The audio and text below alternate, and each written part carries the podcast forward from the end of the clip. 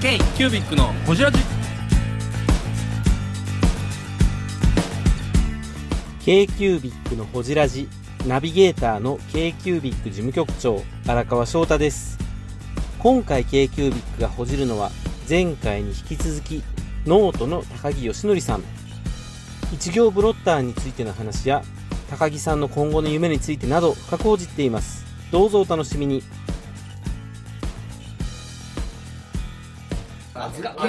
キングジムキングジムさんも毎回出てくれてで、なん楽しかかガっンたねガンなんかみんなが熱くて、熱量すごかった熱量がすごいだから僕一回初めて行った文具祭りからの3ヶ月の間に文具仲間を増やそうと思って、文具朝活毎週行き文房具朝食会に視聴し者のて数もすごか誕っ生だったのたね。毎回なんかメディアの人いっぱい来てたっていうね、来てた来出てたた。だ名刺交換してくださからい国用とかも来てましたもんね福井さんもね最初の頃はずっとね国に誉れと書いて国用っていうあそんなプレゼンしてたもんそうね由来はとか言って懐かしい言えるぐらい時間が経っちゃったんですねね。そう考えたら。高木さんでもこれからやりたいことありますか？いやー僕はあのあんまりいろいろ考えられないので短期中期ぐらいまでしかなんかでもない自分でも頼まれたことをとりあえずなんとかしたそうそうそうしたらなっていうのでずっと来てますよね、高木さんって。それが繋がっててそううまいこと言っててそうそうそうそう。いい流れになって精一杯毎日じゃあ今はフラットのこと考えてフラットより前にまだいくつか山がある。そうなんですよ言える範囲で言うとね。言える範囲だとえっ、とねえーと何回か前の1年前の文具祭りに福島の南相馬から来てくれたんペントノートさん？ペントノートさん？あ、違う違う違う、あのメーカーのあの自動しおりを作ってるんですよ。自動使用自動しおり知らないですか。あのパって見てて、本を見てて、閉じたとこにシュッて挟まって、あ、あ、折り鶴みたいな。ペロンみたいなあペロンみたいなへーそんな発明したおじさんがいるんですよ。ええすごい。 1年前ぐらい出てくれて、その方がまたね新しい発明したんですよ。 やば いぞ。宮坂さんの宮 やばいぞ。高木さん大丈夫大ですかまだ丈夫リハノートまだちょっとだいいやしんどいしんどい茨の道をちょ進っとむか、かうん、。進もうとしてる。南相馬のエジソンエジソンが。そう。そんなんばっかりやな、ほんま。ちょっ とあの売れる売れないじゃない面白いか面白くないかで生きてるって感じいや、えーなんかね。人やで。ノートの高木です。k キュービックの。おじらじ。ケーブルテレビ堺で。高木さんの息子に発注してそう。そうやね。うまいこと回るよね。堺ケーブルテレビで。一番一番いいことだよ俺が作ってあげるから。ほんまなんかことごとくお世話しちゃいますよね。な優しい方かな。その自動しおりが今ちょっと来てるんですね。上昇りはね、もう特許済みで、あの一回世に出てるんですけど、また別のやつ。でも、今。あの、鬼滅の実契約結んで。全然何にも喋れない。 けどなんかやる。南相馬のこれは何月ぐらい？あーで、先月ね、特許出願したんで。まあ、それを様子見ながら。ああなるほど。でもあのそれが降りる前にもう商品商品化しちゃうってそこうと。そうサンプル作っていろいろあのバイヤーさんとかには見せ大丈夫。高木さんが全部被るわけじゃないですよね。僕はかぶらない被らないさすがに大丈夫ですよね。在庫もそこがねいや被るんや。いやなんかだっておじさんだっておじさん特にそうだ資産持ってるわけじゃないからどうすんやろうと思っあーちょっとそれはね優しすぎまてすいよや。まあ僕も持つつもりないけどだからそういう時は山本茂さんとかあーゴールドゴールドさ んとか残念ながらないエアハウスさんが持ってもらうダメ高い僕これこれはもうずっとカットのところだから言うけど、あのこのコロナ期入って高木さんと3人小野さんと3人で喋ってる時に高木さんがボソって言ったのは「安倍さんはお金持ちなのかな?」っつってお金持ってるかなヒーヒー言うてます って言ってケラケラ笑って一番笑ってんの山尾さんっすよ っつって 放送しよこの人一番金持ってるでしょうビル持ってるビル持ってるか家賃収入らやってる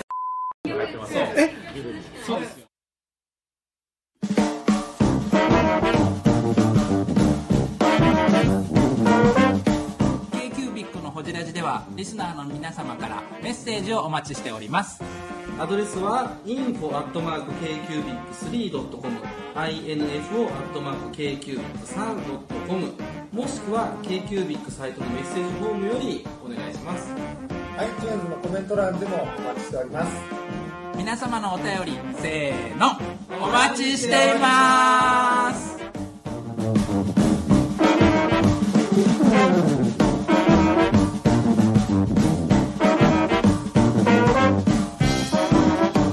ファンの人がえ聞いだたってらファンなんかじゃあファンなんかって一人もおれへんわおるわ山本仕様のファンはおるかもしれんけど女子でしょそれはあそう山本泰造のファンはいないから大丈 夫後藤聞いてる かもう一回めく るな一回えーまとめますはい行きましょうか後で後で荒川さんに山尾さんがお札束の前でニコニコしてる写真送るわ、そうですねまあまあまあまあまあ、まあ、大丈夫ですからまあぼちぼちぼちぼち行こ 今日帰るんでしう公開のょ日帰りうんもう僕らは3日目ぐらいああ3日私の日帰りですあ今日ね飛行機乗今日来て今った日前とりあえずまとめましょうはいとりあえずまとめましょう言うても高木さんがねポンあそうね高木さんのえ夢ってあるんですかないんですよないんですか一番夢があった時代っていつですか夢がなんか枯れたおじさんみたいにやめろよしかもなんかねあと3年で50歳やからあと3年で50になるからね3年後はもう盛大にバースデーパーティーをいつ引退しますかねいや引退できないですようちらはそうだって年金ちゃんともらえ金る持のちはできますよそうですよねビル持ってるビル持ってるあービルも僕持ってないからじゃあ、じゃあ引退できない、え引退できないじゃおかしいけど、あのこのままややっぱり作りたいものを作り続ける、やりたいことをやりそ続れはける、したいですねそれはちょっとここで、ブロッターブロッタあーやるやるよずーっとだって最初に一行はプロ一ッパ行ーだから一行ブロッターあれは高木さんが好きなんですか好きなんだからあーあのほら万年筆を書いた後にね乾いてないじゃないですか、それを乾かすために紙をギュルンってやる吸い取り紙で吸い取り紙を吸いギ取ですんのュルンってやるブロッターが何でそうかねこういうのそうそうそうそうそうあれを高木さんが作りたい 悪い記憶がでだってフラッと出るときそれで出たいって言ってませんでしただいぶ覚えてんなそうや試作品出してたんだけどそうそれはあれ、製品化しましたえっとね、あの最初ねあの、金属の削り出しの工房にお願いしてたら、はいめちゃくちゃ高くて、それは削り出したら高いでしょうねほんで、ちょっとこれ、商品化はきついなーってなって、そのもうちょっとこう商品価値が高くないといけない。ほんで、その後に、あのーなんていうのかな、あのマーブルみたいな、木木木の、木木にねマーブルの模様であの染料をギュッて押し込めて、あの色をつける人がいるんですよスタビライズドウッドスタビライズドウッドをやってる人がいて、はいそれで作ったら美術美術的な価値もあるから、見た目の綺麗あさ、の万年筆のね好きな方にも高く買ってもらえるかなと思ってそれで今試作品を作ってもらって秋ぐらいまでに作大れればい体いか上な大度でぐらいの勝負いやもうね真面目にやったら多分1万5000円ぐらいになっちゃうもう万年筆をキュルってやる機械なんてもはやこれが2000円でも1万5000円でも分かんないですよねそんなもんって思っちゃうかな正直、吸い取り紙買ってきて、パンってやったら終わる話だそうかそらうね。そうそうそうあんまりないんですよねなんか私の記憶ではその商品だけ高木さんがやりたいって言った商品なんですよ僕、僕だから最初に高井さんが作りたいって聞いた商品がそれやったのに、やっぱそうですよねひねくりから始めた。そうなんか基本人のもんばっかり手伝ってるんですよ高木さんってでだからこう定期的に武井さんプロッターどうなったのどうなったのあやっぱり聞く聞いてる 思い出させてあげるそう思い出すえそれはななんでやりたなんかやりたかったんですかあいやいやもう自分が不便だからあのほら最後の1行が乾くまで待ってんの嫌でしょでこうやってやりキュッてやりたいんだけど市販で売られてるブラッターはものすごいでかいのばっかりででかい黒板消しぐらいあるそう黒板消しをねこんなんしてたらもう邪魔だし、はい持ち歩けないから1行分でいいんじゃないのっていうので1行ブロッターを出そうそんだけのことですうーんもちろんもう本当にあれですね高木さんから出てくるアイデアをまるまる商品化するっていうプロジェクトですよね一番肩がいるねこれはねまあだから樹脂だったら型がいるけど多分木工とか金属削り出しだったら型いらないからそこでやろうとしたんだけどやっぱ金属の削り出しはすごいだ高っかってあの普通に考えて肩よりそっちの方が一点物だから、職人職人がずーっと削り続けるねたまあでもほら今大体見えてるんですかいつぐらいに商品化ってもう見あいえやてもうますか試作は一回作ってるからあとはタイミングだけなんですけどだってフラットの0か1かの時の冊子に載せましたよね、ノートの商品はこれですで1行ブロッターで載せたのにそ売ってないのそうどうだったのどうなったの見たわってほんまやあそこに見置いてたあわったそれほんまやわいや、やっとですかってあの時に言ったのそこからまだ1年半ぐらい寝てますよねそうなんですだけどまあ万人筆の万人筆ファンの皆さんの思考とかいろいろ考えたら金属で作るよりはそういうちょっと面白い一点物的な感じのでやった方が付加価値を感じてもらえるかなと思って遅いなあえー、ブングスキーラジオです。ブングスキーラジオ1年以上やってきてます。ブングスキーラジオ、小野さん、どんなラジオですかえーと、2人がボソボソ話して、1人がハキハキ喋るラジオですね。高橋さん。えなんですかね用意してませんでした。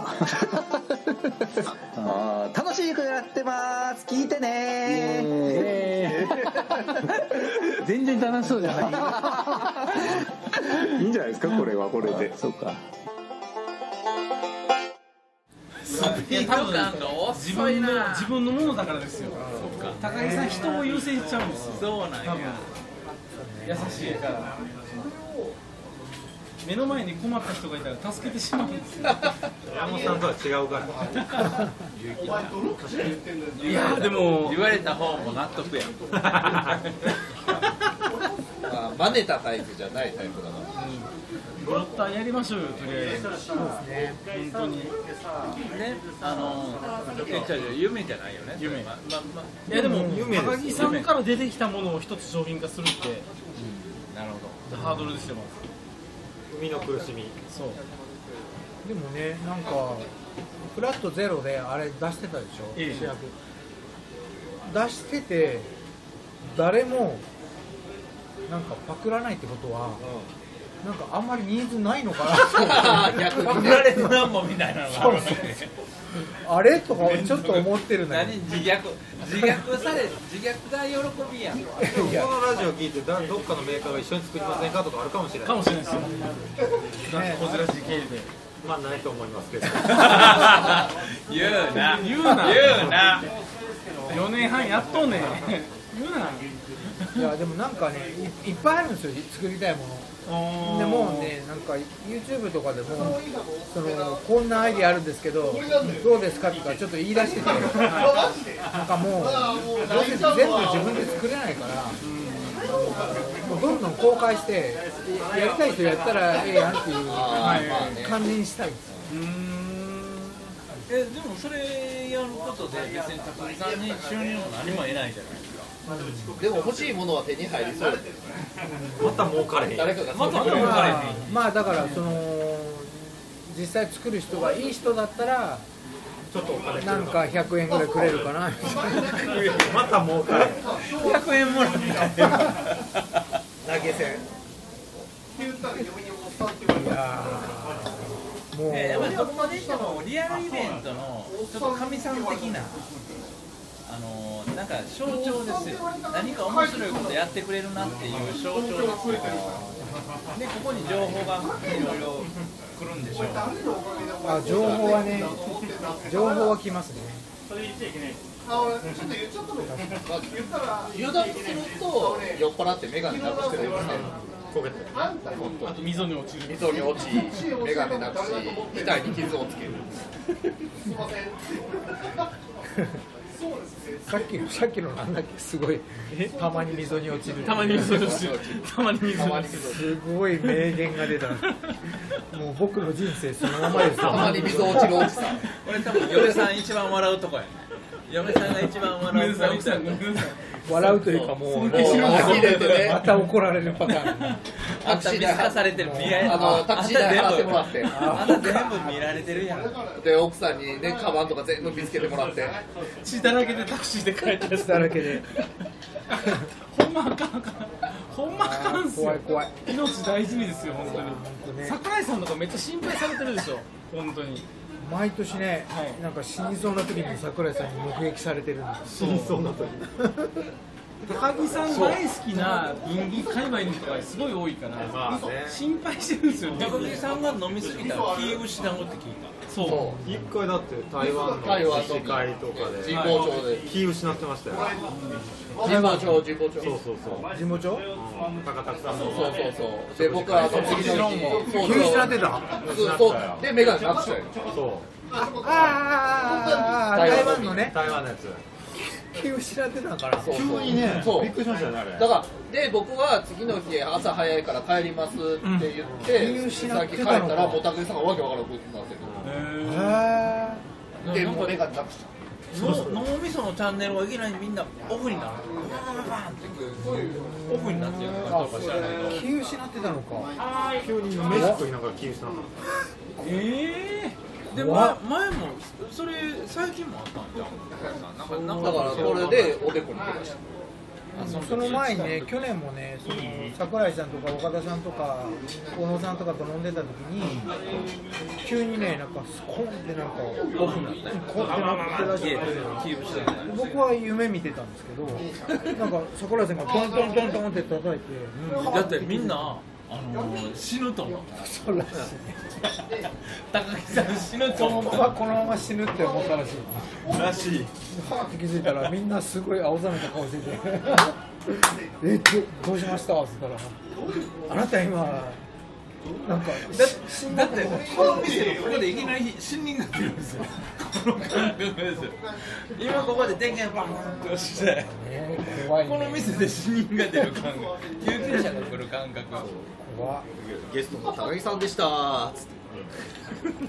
気をつけようはないけど、まあ今日はねでも来る間にあのそこのファミマで。あの肝臓ドリーム飲んできた文具文具そ装う置はね、バンドこブうレイはクね、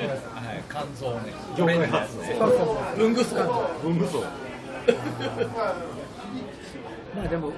若くない、若くないことは、やっと分かってきました。これからも長生きしてほしいですよね本当に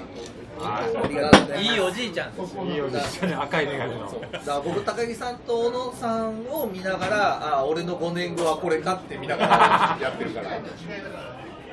ほいつかブングちゃんちゃんこを着ていただいて文具ちゃんちゃん こ60になったら着るやつ赤いちゃんちゃん赤いちゃんちゃんど。そしたら、まずは佐川さん、そう桜井さんあたりからね。ねスライドスライ言ドうのたねらあとスライドあとスライド5ちゃん年ちぐらいでゃん着るんちゃ緑い色まですすかよねね赤くない赤くないあと5年ぐらいで60ちゃいますかね誰桜井さんにしても坂本さんにしてももうだって腕が上がらないんですよ四十肩五十肩どうやって締めるのこれどうやって締めるのなんかあんまりすごいこう高木さんの夢がないこんなこんなんなくてすいません夢がないゆ夢あるでしょ夢はないもう夢聞いた聞い夢聞いたままたこのくだり違う違う静岡じゃないよドリームリーバードリームリーバーしようがもうまた夢を夢語聞いりたたい夢夢語りたい夢ばっかり聞きたがるもう聞いたやんでも高木さんはイベントは続けるんでしょまあまあ祭りはまあまあまあ朝活やってるんですか最近やってない今文具祭って何回なんですか30 30で止まったからこの間 YouTube でやる次うん YouTube でリモートが2回やったからあリモートの話聞くの忘れたよねほんまやリモートの苦労黒ねな黒なかったよ YouTube チャンネルは YouTube チャンネルは黒しかないけ ど YouTube はまあねなんていう YouTube チャンネルでしょ深夜の深夜の文具店文具店ノートし深夜すぎるっていうね誰も聞かない深夜の文具店ノートはコロナ前から始めてますよねギリギリ前かそうらあもうですよねもうもうなんか世の中リモートになるなと思ったからああでもそれはちょっと感じてたから始めた高井さんが打ち出したあれやったんおうち文房具もなんかやりだしたじゃん、うんこの4月そうくそらいうからそうそそしたら一番当たったのが佐川さんだった佐川さんね佐川さんの温度感が気持ちい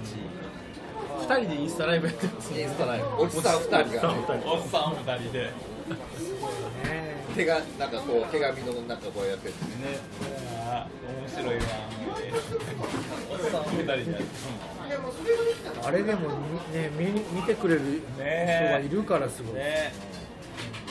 もうホジラジの目的としては高木さんの人柄を皆さんに伝えて、はいみんなで高木さんを助けましょうそう助けて盛り上げていきましょう盛り上げていきましょ助うけて今まで助けられてきたからそうやねおっさんいただいてきたからねいや大木さんもらいましたよね本当に